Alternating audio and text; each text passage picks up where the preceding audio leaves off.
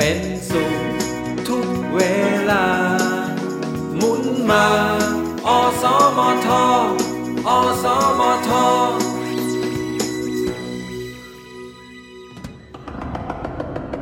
ปัดฝุ่นวรรณกรรม เรื่อง กฎแห่งกรรม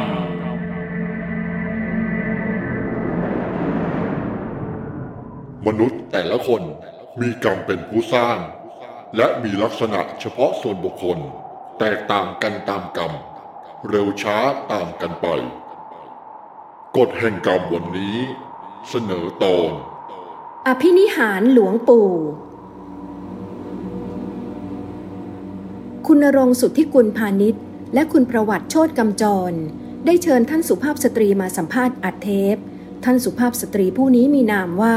คุณลำยอง ได้ประสบเหตุการณ์กับตนเองมาแล้ว ได้มาเล่าเหตุการณ์ที่เกิดขึ้น และให้สัมภาษณ์กับคุณประวัติโชตกำจร อัดเสียงเพื่อนำมาให้ข้าพเจ้าจะได้เรียบเรียงขึ้น ขอขอบคุณท่านที่หวังดี หวังประโยชน์ส่วนรวมมาณที่นี้ด้วย เมื่อข้าพเจ้าได้รับแล้ว เปิดเทป ออกฟังเพื่อถอดเป็นตัวหนังสือเขียนขึ้น การเรียบเรียงครั้งนี้ บางอย่างบางตอน แม้จะเป็นเรื่องจริงที่เกิดขึ้นแล้ว แต่ก็เขียนขึ้นไม่ได้ ข้าพเจ้าต้องขออภัยที่ต้องขอตัดออก ดังคำบอกเล่าจากปากคำของคุณลำยองที่ให้สัมภาษณ์ ท่านสุภาพสตรีผู้นี้ได้ประสบเหตุการณ์ด้วยตนเองว่า ดิฉันมีเรื่องประหลาดอยากจะเล่าให้ฟัง เมื่อเดือนอะไรดิฉันก็จำไม่ได้แล้ว เหตุเกิดปีพุทธศักราช 2518 วันหนึ่งดิฉันไปที่วัดธาตุทอง เพื่อนำเงินไปทำบุญ ส่งไปที่ลอสแองเจลิสในสหรัฐอเมริกา ก็ไปหาท่านพระครูสมบุญ ท่านบอกว่าผู้ที่ร่วมกุศลจะได้ของที่ทำไว้สมนาคุณผู้บริจาค โดยหลวงปู่แหวนจะทำพิธีพุทธาพิเศษ แต่หลวงปู่แหวนท่านชรามากแล้วจำเป็นจะต้องนำขึ้นไปมอบให้ท่าน เพื่อทำพิธีพุทธาพิเศษที่วัดดอยแม่ปัง จังหวัดเชียงใหม่ แล้วสุภาพสตรีท่านนี้ก็เล่าต่อไปว่า เมื่อดิฉันได้ฟังก็เกิดมีความเลื่อมใสศรัทธาขึ้นมาทันที นึกอยากจะไปหาหลวงปู่แหวน เพื่อนมัสการท่านที่เชียงใหม่ ต่อมาบังเอิญเพื่อนดิฉัน ได้สร้างพระประธาน และนำไปประดิษฐานที่วัดศรีนาชื่นในเมืองน่าน ดิฉันนึกว่าคราวนี้คงมีโอกาสเลยขึ้นไปนมัสการหลวงปู่แหวนจังหวัดเชียงใหม่ เมื่อเราได้นัดวันออกเดินทางจากกรุงเทพขึ้นไปที่วัดศรีนาชื่นในเมืองน่าน เสร็จการถวายองค์พระที่วัดเรียบร้อยแล้ว เราก็ตกลงมุ่งขึ้นไปเชียงใหม่ ตั้งใจไปที่วัดดอยแม่ปัง เพื่อนมัสการหลวงปู่แหวน ตามที่ดิฉันนึกอยู่ตลอดเวลา คืนนั้นเราต้องพักค้างคืนอยู่ในโรงแรมที่เมืองเชียงใหม่ ตั้งใจจะเดินทางไปวัดดอยแม่ปัง แต่เช้าตรู่ก่อนท่านจะฉันอาหารเสร็จ ก่อนนอนดิฉันนึกถึงหลวงปู่แหวนจึงตั้งจิตอธิษฐานว่า เจ้าประคุณพรุ่งนี้เช้าขอให้ดิฉันได้มีโอกาสนมัสการหลวงปู่แหวนด้วยเถิด แต่แล้วมีความรู้สึกว่ามีรูปหน้าคนแก่มาลอยอยู่ตรงหน้าดิฉัน เห็นชัดเจน จะว่าฝันก็ไม่ใช่ จะว่าหลับก็ไม่เชิง นึกอยู่ในใจว่า โรงแรมนี้มีวิญญาณมาหลอกหลอนหรือเปล่านะ เมื่อคิดได้เช่นนั้น ดิฉันก็แผ่ส่วนกุศลไปให้ วิญญาณใดที่อยู่ในบริเวณโรงแรมนี้ จงได้รับส่วนกุศลที่ดิฉันได้แผ่ไปให้ด้วยเถิด แล้วไม่ช้าก็หลับไป รุ่งเช้าเราจะเอารถออกแต่เช้า เพื่อให้ทันก่อนที่ท่านจะฉันเสร็จแล้วเข้ากุฏิแต่บังเอิญเกิดมีอุปสรรค เพราะเวลาเช้า ปั๊มน้ำมันทางเมืองเชียงใหม่ เขาจะเปิดขายเวลา6โมงเช้าหรือย่ำรุ่งจึงจะเปิดปั๊ม ไม่ได้เปิด 24 ชั่วโมงเหมือนกรุงเทพ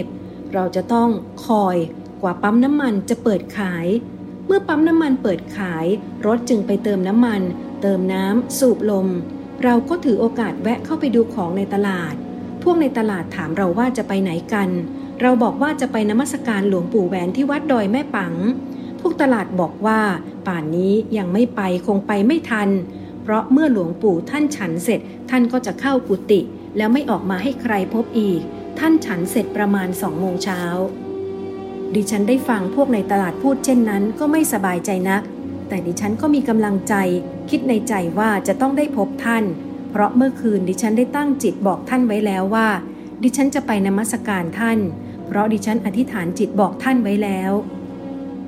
เมื่อพวกเราไปถึงเกือบสามโมงเช้าแล้วได้ทราบว่าหลวงปู่และพระกำลังฉันอาหาร ดิฉันก็ดีใจ เพราะมีโอกาสได้นมัสการท่านแน่ ๆ พวกเราชวนกันนั่งคอยท่านอยู่ข้างนอก คิดว่าเมื่อท่านฉันเสร็จแล้วก็จะเข้าไปกราบท่านกำลังคิดก็มีคนมาบอกว่า หลวงปู่กำลังคอยให้เข้าไปข้างใน เราสงสัยว่าท่านรู้ว่าเรามานมัสการท่านได้อย่างใด เราจึงรีบเข้าไปนมัสการท่าน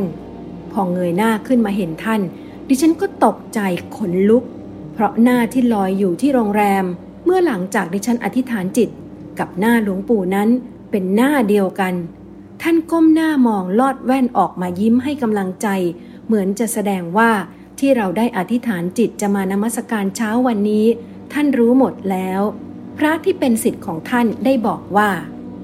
คุณนี่มีบุญนะ หลวงปู่กำลังคอยคุณอยู่ ไม่อย่างนั้นคงไม่ได้พบเช้านี้แน่ เพราะเช้านี้ท่านฉันช้ากว่าธรรมดา เมื่อท่านฉันแล้วหลวงปู่ก็ให้สิทธิ์เอาขันไปตักน้ำมาทำน้ำมนต์โดยเฉพาะ เมื่อเสร็จแล้วท่านก็ชี้ไปที่พระองค์หนึ่งหลวงปู่บอกว่า พระองค์นี้กับหลวงปู่พรมน้ำมนต์ให้ก็เหมือนกัน พระองค์นั้นทราบว่าท่านชื่อทองใส หลวงปู่ยิ้มแล้วยังบอกว่าพรมให้โชคโชคนะ แล้วหลวงปู่ท่านก็ลุกจากที่ฉัน ถือไม้เท้ามีพระพยุงให้ท่านลุกขึ้น แล้วท่านก็ถือไม้เท้ายันกาย เดินออกมาองค์เดียวอย่างปกติ แล้วเข้ากุฏิ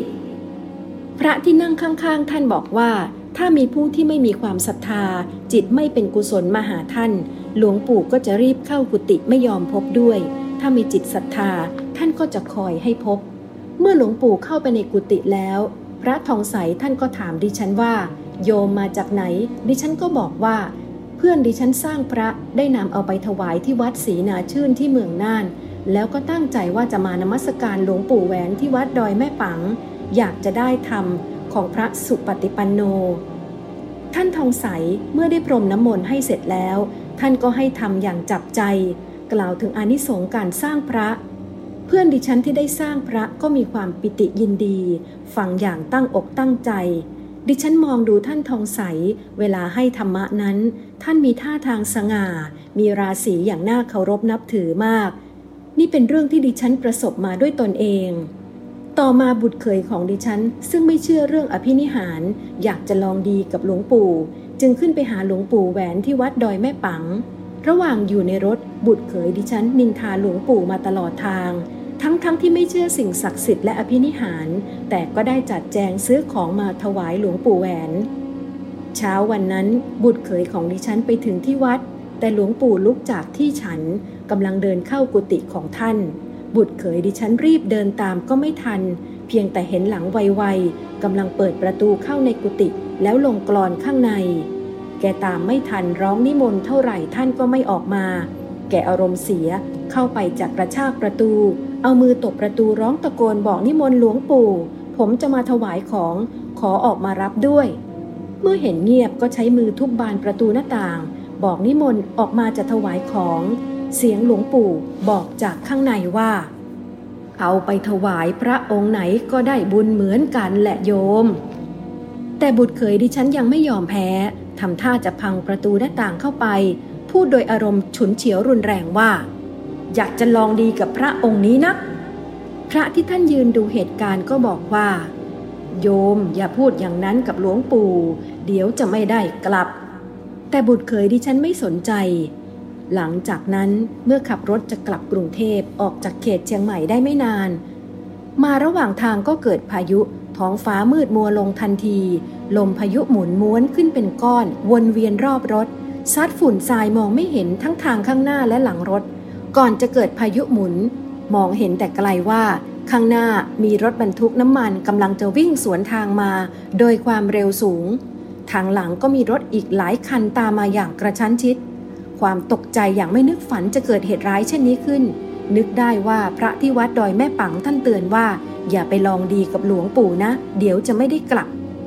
พอมีสตินึกได้ ลูกเขยดิฉันก็ยกมือขึ้นพนมตั้งจิตด้วยความกลัว นึกถึงความผิดที่ได้แสดงออกทางกาย วาจาใจที่ได้ล่วงเกินท่าน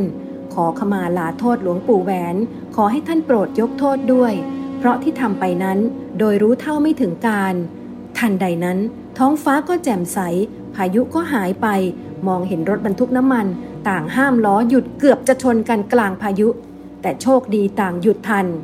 ส่วนรถที่ตามหลัง ผู้คนต่างตื่นเต้นตกใจตกตะลึง ทุกคนนึกว่าคราวนี้ไม่รอดต้องตาย เพราะรถทุกคันนั้นวิ่งมาด้วยความเร็วสูง จนเกิดพายุหมุนปิดบางทางอย่างไม่ทันรู้ตัว มองไม่เห็นถนน ไม่คิดว่าจะรอดพ้นจากการชนกันอย่างปาฏิหาริย์ เพราะต่างคนต่างห้ามล้อรถหยุดอย่างกระทันหัน หน้ารถลูกเขยกับหน้ารถบรรทุกน้ำมันเกือบจะประสานกันเข้าแล้ว ส่วนรถตามหลังก็เกือบจะชนท้ายกันเป็นแถว ทุกคนที่นั่งมาในรถใจหายใจคว่ำขวัญเสียตกใจตัวสั่นด้วยกันทุกคน ไม่คิดว่าจะปลอดภัย เพราะพายุจางหายไปทันที หากพายุไม่หยุดหลายชีวิตคงจะต้องจบลงกลางถนนอย่างน่าเศร้าที่สุด นับแต่วันนั้นมา ลูกเขยดิฉัน ก็เคารพนับถือหลวงปู่แหวนขึ้นใจตลอดมาจนทุกวันนี้ ติดตามปัดฝุ่นวรรณกรรม เรื่องกฎแห่งกรรม ทางพอดแคสต์ Thinking Channel ได้ในตอนต่อไป ปัดฝุ่นวรรณกรรม เรื่องกฎแห่งกรรม